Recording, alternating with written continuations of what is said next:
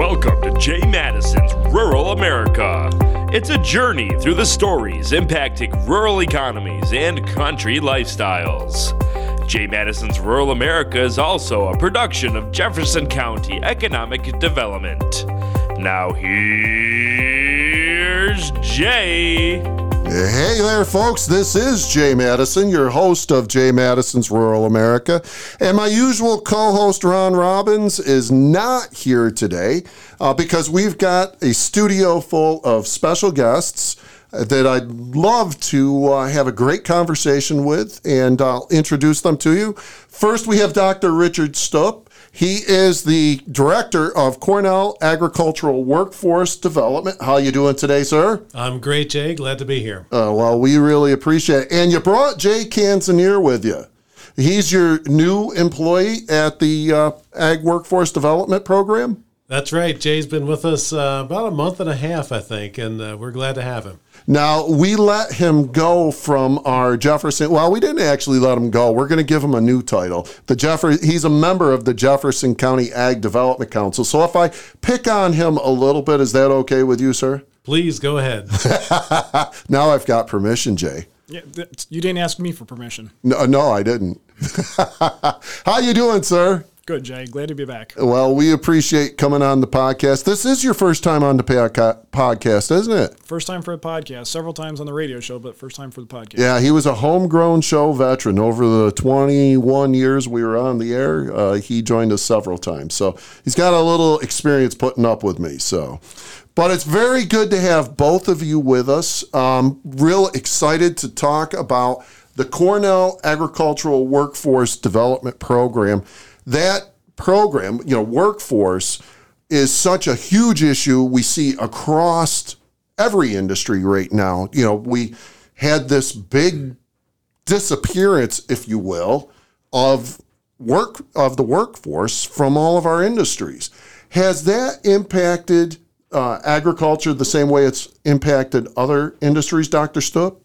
I think it's fair to say it has. It's just that whereas the workforce shortage is relatively new and a lot of the uh, other industries, we've been dealing with it for 10, 15 years in agriculture. We Yeah, were that is already true. shorthanded. Yeah, that is true. But did you? Uh, and I think you might have just said this. Did it? Was it exacerbated with the Great Retirement or whatever the terminology is that people are using uh, to refer to the loss of the workforce and other industries that occurred over the past year or two?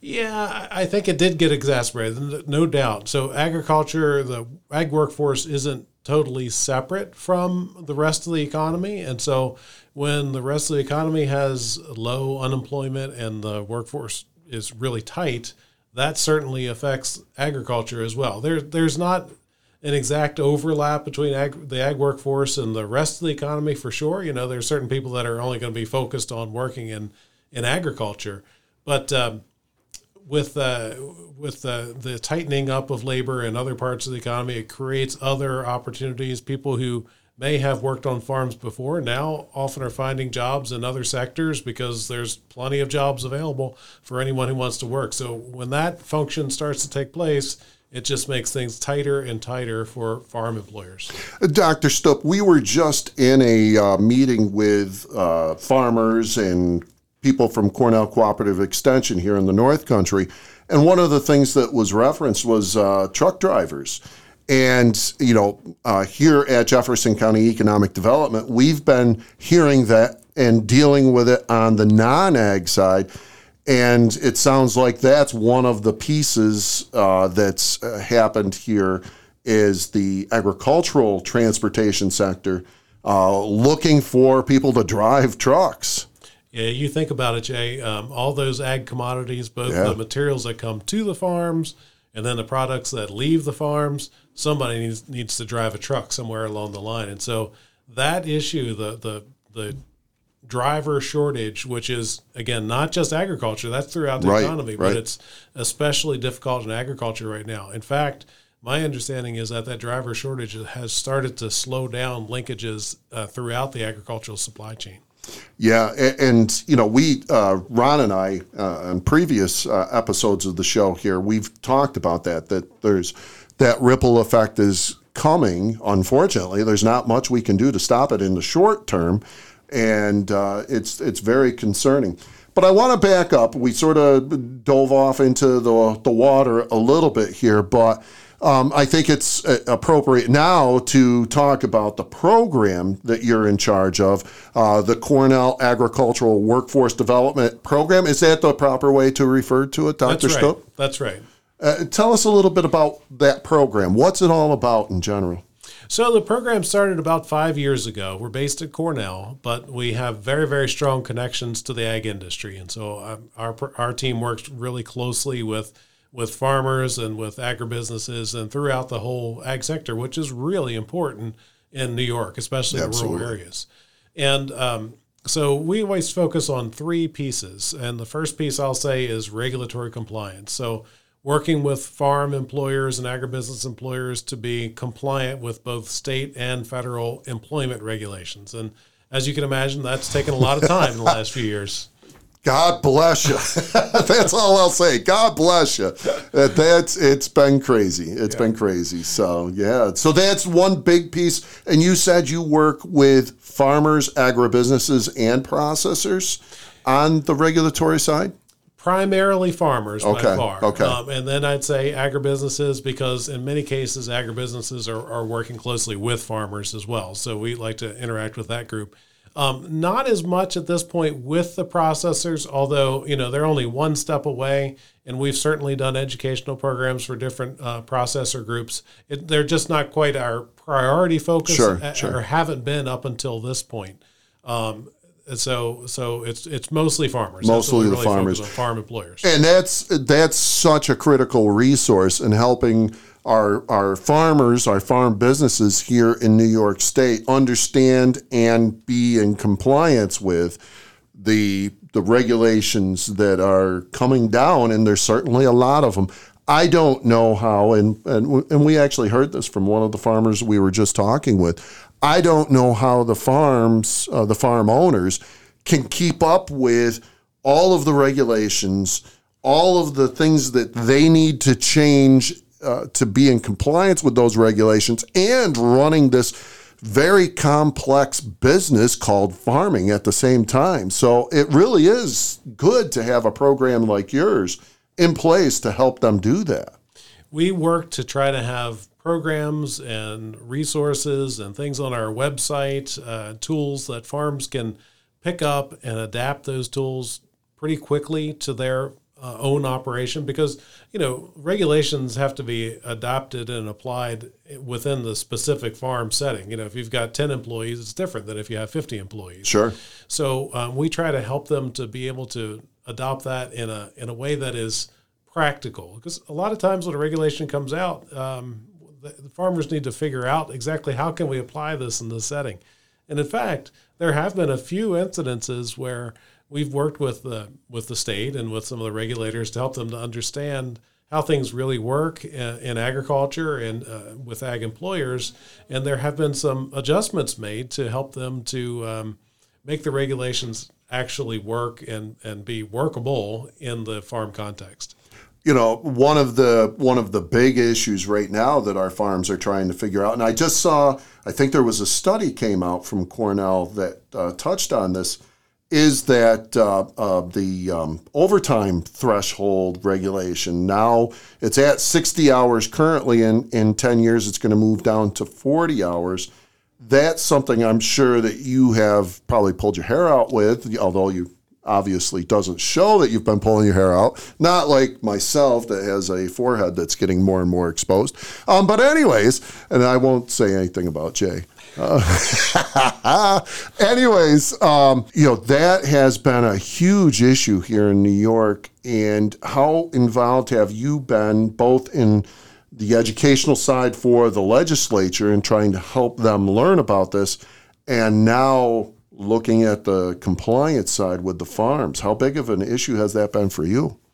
It's been enormous, uh, as you can imagine. So, um, overtime, unions, and the various other regulations that have been at first proposed and then passed in the legislature and now implemented in many ways um, have been a huge part of, of our regulatory program, um, under, helping people to understand those regulations and how they apply to their farm. And beyond that, helping uh, decision makers, like in the legislature, um, to understand what are some of the implications of these policies, how might they really affect farms, uh, uh, so that we can make sure that we have have the strongest possible uh, uh, farm industry as we can uh, in the state. It's affected us in a great way. We've been doing a lot of research in the last couple of years. First of all, every few years we do some compensation studies just to understand how are farm employees being paid and how much are they being paid and uh, a lot of people are surprised when they see the numbers that come out, how much compensation is. Well, and I was just going to ask you one of the common things that I hear from the non farm public is, oh, well, you know, they need to pay minimum wage and they need to pay reasonable rates to their employees.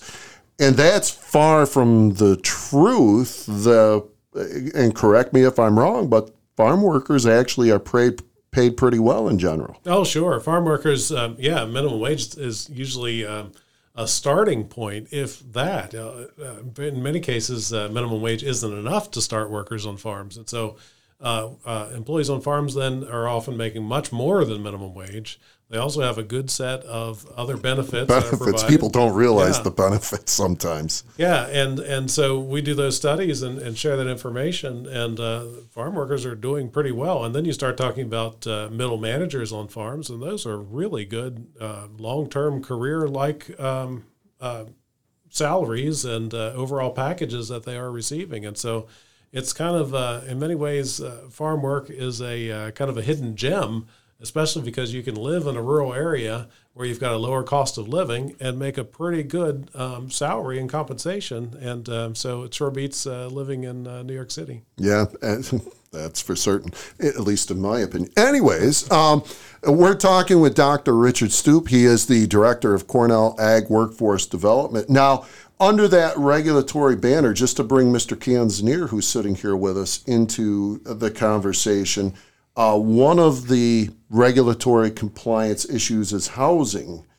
and you've been able to bring Jay on as as uh, to help farms deal with that. Can you tell us a little bit more, and then Jay, we'd welcome you to uh, add to the conversation here. Yeah, so it's something we've always done a little bit of work on, but it's a huge issue. Um, a, number of areas, and Jay can share a little bit of um, what some of the different types of housing are that are out there, but uh, a lot of farms do provide housing, whether it's uh, seasonal or permanent, and there's not all farmers are excellent land uh, landlords, right? So uh, a there's of, a lot of landlords that aren't excellent well, landlords, but I didn't say that. Anyways, I'm sorry. That's true too. But anyway, the, the whole landlord aspect of it is uh, is something over and above regular farm management, and so we've been working with. Um, uh, with farmers to, to learn to do a better job, better communications, um, and understanding what are some of the regulations around that. But it's just a big issue. And one thing I will say that there's there's actually a lot of building and a lot of uh, exploring the opportunities to to build and uh, add additional housing right now. And so these issues were, were just exploding. We were getting a lot of questions, and it was obvious to us that that was an area we needed to add some staffing in. So I was very happy to be able to bring Jay in um, to, to really address some of these issues. So, Mr. Canzonier, we're talking with Jay Canzonier, and he is the Extension Support Specialist. I didn't give your title earlier, I'm sorry.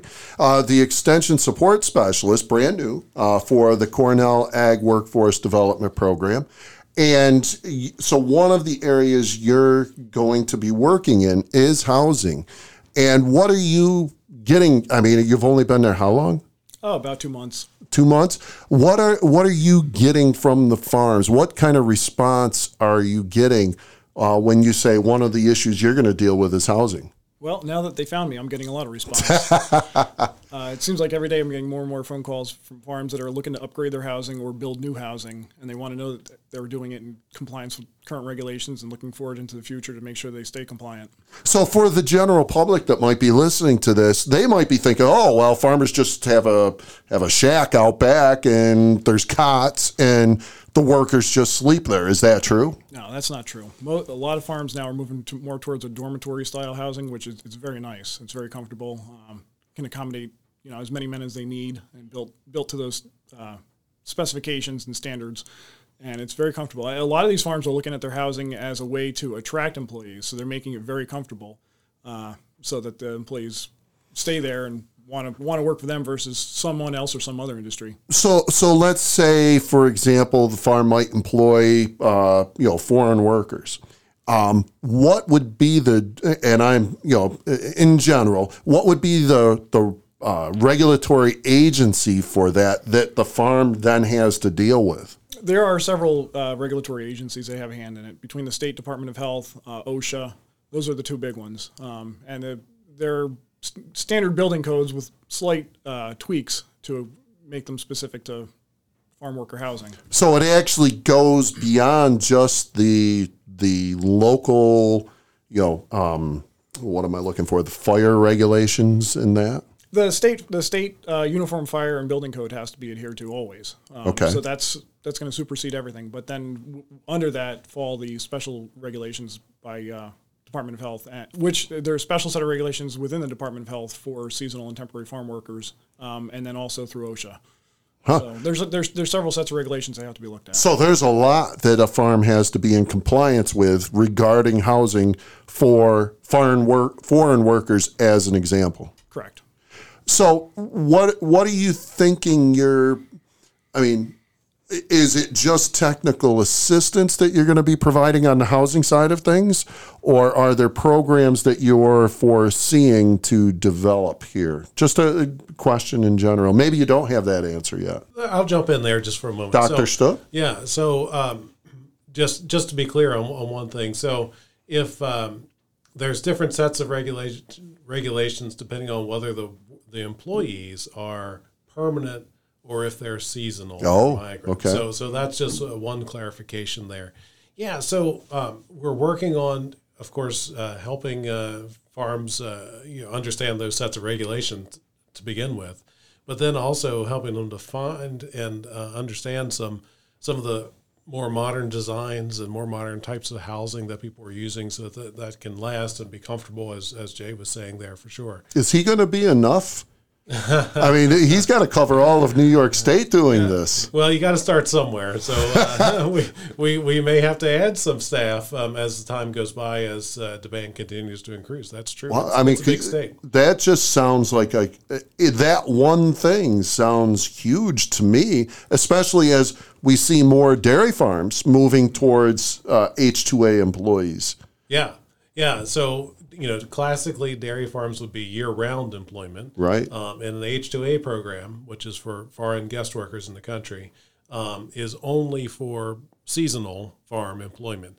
And uh, so some dairy farms have, have started to bring in H2A workers for that seasonal component of their business. So cropping operations would be the classic situation Right, for, for seasonal workers. And so, yeah, the housing in that case then uh, has to meet that H2A program, which Jay was talking about from uh, OSHA and Department of Health. Wow, I mean that's that's that's a lot. So, so with with um, with the housing component, Jay uh, talking with Jay Canzonier, extension support specialist for Cornell uh, Ag Workforce Development. Uh, In addition to the the foreign workers, for the domestic worker, the person who happens to live here, if the farm provides housing for that, which some farms do, um, there's regulations regarding that as well. They, those regulations would fall under the Uniform State Building Code. So that would be the normal, normal, correct. normal. normal, uh, the normal uh, regulations to get a certificate of Okay. certificate of occupancy. And are there farms that do provide housing for local, I mean, domestic workers? Absolutely, many houses, ma- many farms have provide housing for their key employees. It's a perk, like you mentioned before. It's a perk of their employment. Yeah, and, and people, you know, the public doesn't necessarily realize that because we we heard with the the whole overtime threshold and all of that, we heard that it was really bad for farm workers, and the public doesn't know. Well, cheapers when you take a look at what farm workers are getting, it's as you said, not that bad. There, at Dr. Stupstead, it's not that bad. Oh, the pay's good. The benefits are pretty decent when you somebody's providing you a home. Um, so you you also assist with that. Yes, Okay. Uh, Dr. Stup, going back to you, sir, we're talking with Dr. Richard Stup, Director of Cornell Ag Workforce Development. Um, you said, okay, so there's the regulatory regulatory component, then there's two more. What's the second one? Oh, great! I'm glad you came back around to that. Well, I wanted I wanted to get the regulatory part in because that you know uh, that's a lot of what I hear. For sure. Yeah, it's, it's been a huge topic. The second part then is what I call management development. And so Okay. That is everyone from the, the first line supervisor who's, you know, just made the move from uh, I'm, I'm an individual performer to I'm now supervising other people. Uh, a lot of times we have uh, employees that get promoted, and this is not just agriculture, but certainly happens on farms a lot. Sure. They get that first promotion, they haven't had any training at all on how to lead people, how to supervise people. So we do training in that area, um, as well as all the way to uh, top leaders and uh, you know owners of farms, helping them to be better at leading and managing their their businesses overall. So that's the second second area, and in particular, something we're pretty proud of. In the last couple of years, we've developed a online um, supervisory leadership course. That's uh, six six courses that go into a certificate. I, I saw that on your website. Uh, what, do you remember what's the name of that program? It's it's called um, agricultural supervisory leadership. Okay, and that they can learn about that right on your website, correct? They can. And the website is I was gonna. I, I was hesitant to ask you because a lot of times folks forget just as I ask the question. So go ahead. yep. It's uh, ag workforce, all one word. Agworkforce dot cals c a l s dot cornell dot edu. Okay, say it one more time for our listeners. You bet. Agworkforce dot cals dot cornell dot edu. All right, great, very good. Because I, I was hesitant to ask because, like I said, sometimes when I ask for a phone number or a website, all of a sudden I get the deer in the headlights look, and they start going, "Oh, I don't remember," because they don't have to say it too often. So, good job, sir.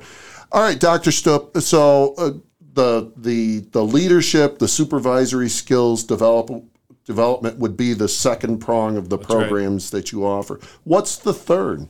The third then is workforce development. And so when when I talk about workforce development, what I mean is okay, where is our workforce coming from in two years, five years, ten years down the road? And what are the skills going to be that they need to be successful on those farms? Um, and, and so, you know, as we've talked about already, farms is a big part of it and it's our focus, but it's also processing, it's also agri- it's also all the jobs that are in the whole food system are all important our particular little niche is the farms and trying to uh, Sure. trying to help grow that. And actually, that's part of uh, Jay's portfolio as well, is to help us get going and, and have a more um, structured approach to that, so we can begin to attract more people uh, into agriculture and retain those people in agriculture. So, Dr. Stup, with with uh, Jay's efforts here, Jay Canzonier's efforts, um, I I think I've heard the word apprenticeship uh, discussed. Is that part of the picture? Certainly, as you want to go ahead, Jay. Yeah, sure. So uh, we've recognized we're, we need to attract more employees into agri- into the agricultural industry. So to do that, we need to incent, incent them in some way to give them an opportunity to um, build career skills to advance. And um, you know, the, traditionally in agriculture, it would be you go to college, or either two year school or four year school. We've recognized that people want to get into the workforce and start working, uh, so we want to give them an opportunity to earn while they learn. So the State Department of Labor has a pretty comprehensive uh, registered apprenticeship program already that many of many other industries use. So we're trying to position ourselves to bring agriculture into that. We've already got uh, through the hard work of a few individuals, we've got a registered apprenticeship program in as a dairy specialist. So you can go work on dairy farm for a while, decide you like it, and then enter into the apprenticeship program, which is a three-year program, uh, three years of on-the-job training plus um, about 440 hours of related instruction training, which is basically um, technical training. Like could be a college course, could be a uh, Cornell Cooperative Extension uh, training opportunity, um, and then at the end of that, there would be a certificate opportunity, um, and that employee would take that certificate with them through their career.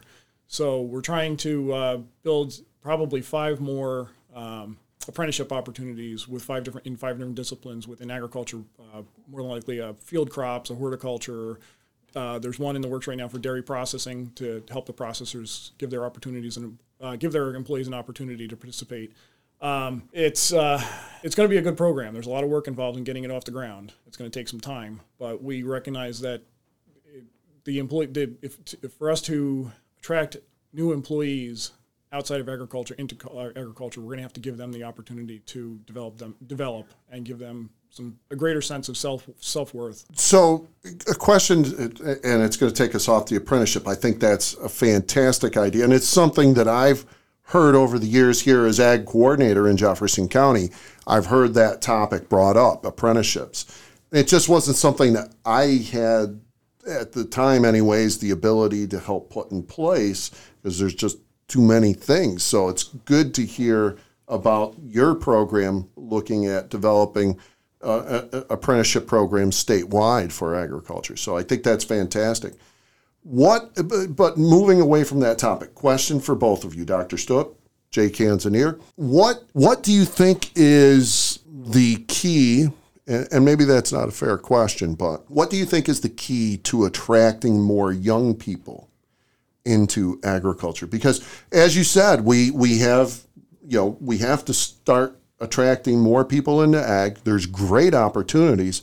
What's that barrier? What is the key to attracting these people into our industry? Yeah, so that's a that's a fantastic question, and I'm going to take one step back from it. okay, and, and I'm going to say what happened? Yeah. when did we lose them? And you know what what has happened is that there's a disconnect that has grown between agriculture and careers in agriculture and really the rest of the population. You know, I think back to, to when I was a young person, um, and you know, we had a small dairy farm, but you know, in the summertime, we would hire some of the other boys um, from from the local community to right. come and work on the farm. Yeah that doesn't happen so much. Uh, you know, farms are larger uh, than what they used to be. Um, kids are busier. There's a lot more activities and that sort of thing going on, and so there's this disconnect has grown between farms as a source of employment and the communities. And I don't mean just urban communities. I mean even our rural communities. Uh, they're Absolutely, just not, just, just not plugged into the farms anymore the way they once were. We've let that happen, and we didn't recognize it at the time but now we look around and we realize, wait a minute, there aren't as many farm kids as there used to be. Um, a lot of the farm kids have, have left and gone and pursued some other careers. And suddenly we've found that we, we've got a shortage. We don't have enough people in the pipeline coming back uh, to work in agriculture. And so I think the first step is to build awareness. You know, we've talked about the quality of those jobs. We've talked about the opportunity to live in rural areas. Well, you know, a lot of people also have discovered maybe I don't want to spend the rest of my working life in a cubicle somewhere. Yeah. Um, and I look at my walls here. I have a very nice office, but yeah, it, it gets kind of enclosing at times. Right. Not bad. Anyways. And, and farm life, though, it gives you, especially you know, some of the higher skill, more technical jobs that are emerging in agriculture. Um, it gives you an opportunity to be inside sometimes, to be out on a piece of equipment sometimes, to be closely examining a crop sometime, to be working with livestock sometimes, to be doing some analysis on the computer at times. It's a lot of variety that goes into farming today. And uh, those jobs are, are good jobs, they're creative, there's always problems to be solved, there's always challenges to be overcome in a in a dynamic industry with dynamic businesses like farms are today.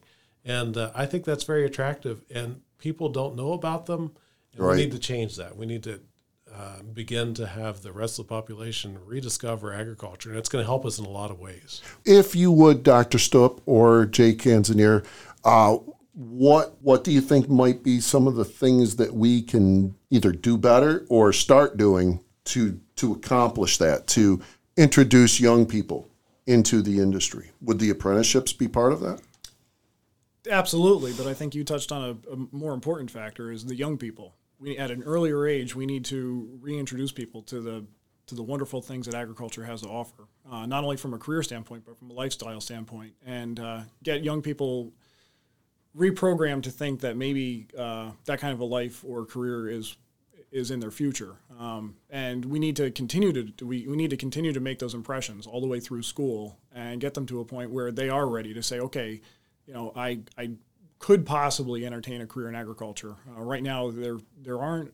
Um, right now, that opportunity isn't really staring them in the face. We need to do a better job of that. Uh, so I'm going to ask you some loaded questions then.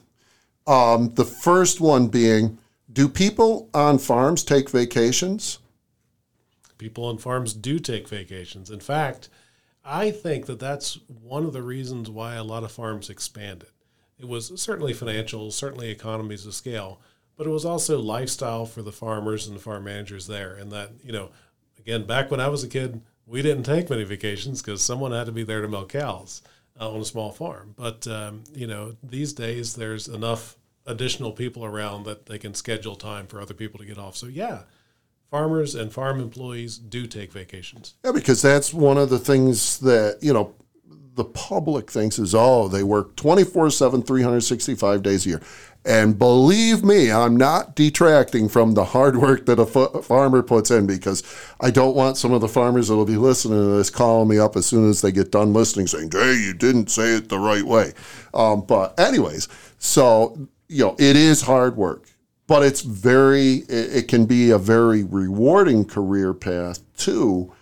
And there's good pay, good benefits. And I'm not saying everybody makes, you know, tons of money in farming. Some really do struggle hard, just like in any other industry. That's correct. There's there's opportunity here for people to have great career paths and do crazy stuff in it and have fun doing it and help other people at times doing it in agriculture. Gentlemen, we need to wrap up. What have we missed? What's the big thing that I did not ask you about that we need to get across to the public? I did not do that good a job. Come on, you got to have something. Come on. Silence. Jeepers, you guys are being awful nice to me here. Well, Jay, you've got a list. You've got a list on a piece of paper right in front of you, all the things you intended to cover, and I think you've checked them all over. So. yes, good response. Look at that. He's like a politician. That was a really good response, my friend.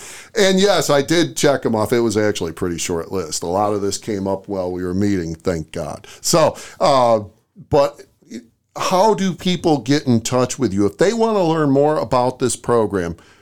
There's the website, which is again agworkforce.cals.cornell.edu. And if you go there, we have a, a regular um, uh, a blog. It's called the Ag Workforce Journal. Oh, and okay. You can, you can put your uh, email right there on the on the website. You can just put it right in there, and then that means that whenever we we do a post, it'll come right to your inbox.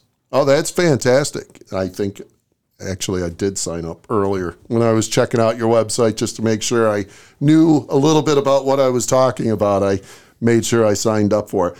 Also, could they go to their local county Cornell Cooperative Extension Office? Would that be also a conduit to both of you? Absolutely, we work closely with the uh, extension offices. They know how to reach out to us. They know what you know what our expertise is in, and so uh, yeah, they'll make that connection there uh, with us. So yeah, the website and uh, working with your uh, local educators is a good approach. Okay, Jay, any parting words, Mr. Canzonier? No, we really appreciate the opportunity to get on here and sort of tell a little bit about our program and uh, finally get to be on your your pod. podcast. And the door is always open, my friend. You only live a few miles away, so we know where to find you. But don't wait for us to call you. We'd love to have you bring your information here and we can share it to the world through the podcast, Mr. Canzonier.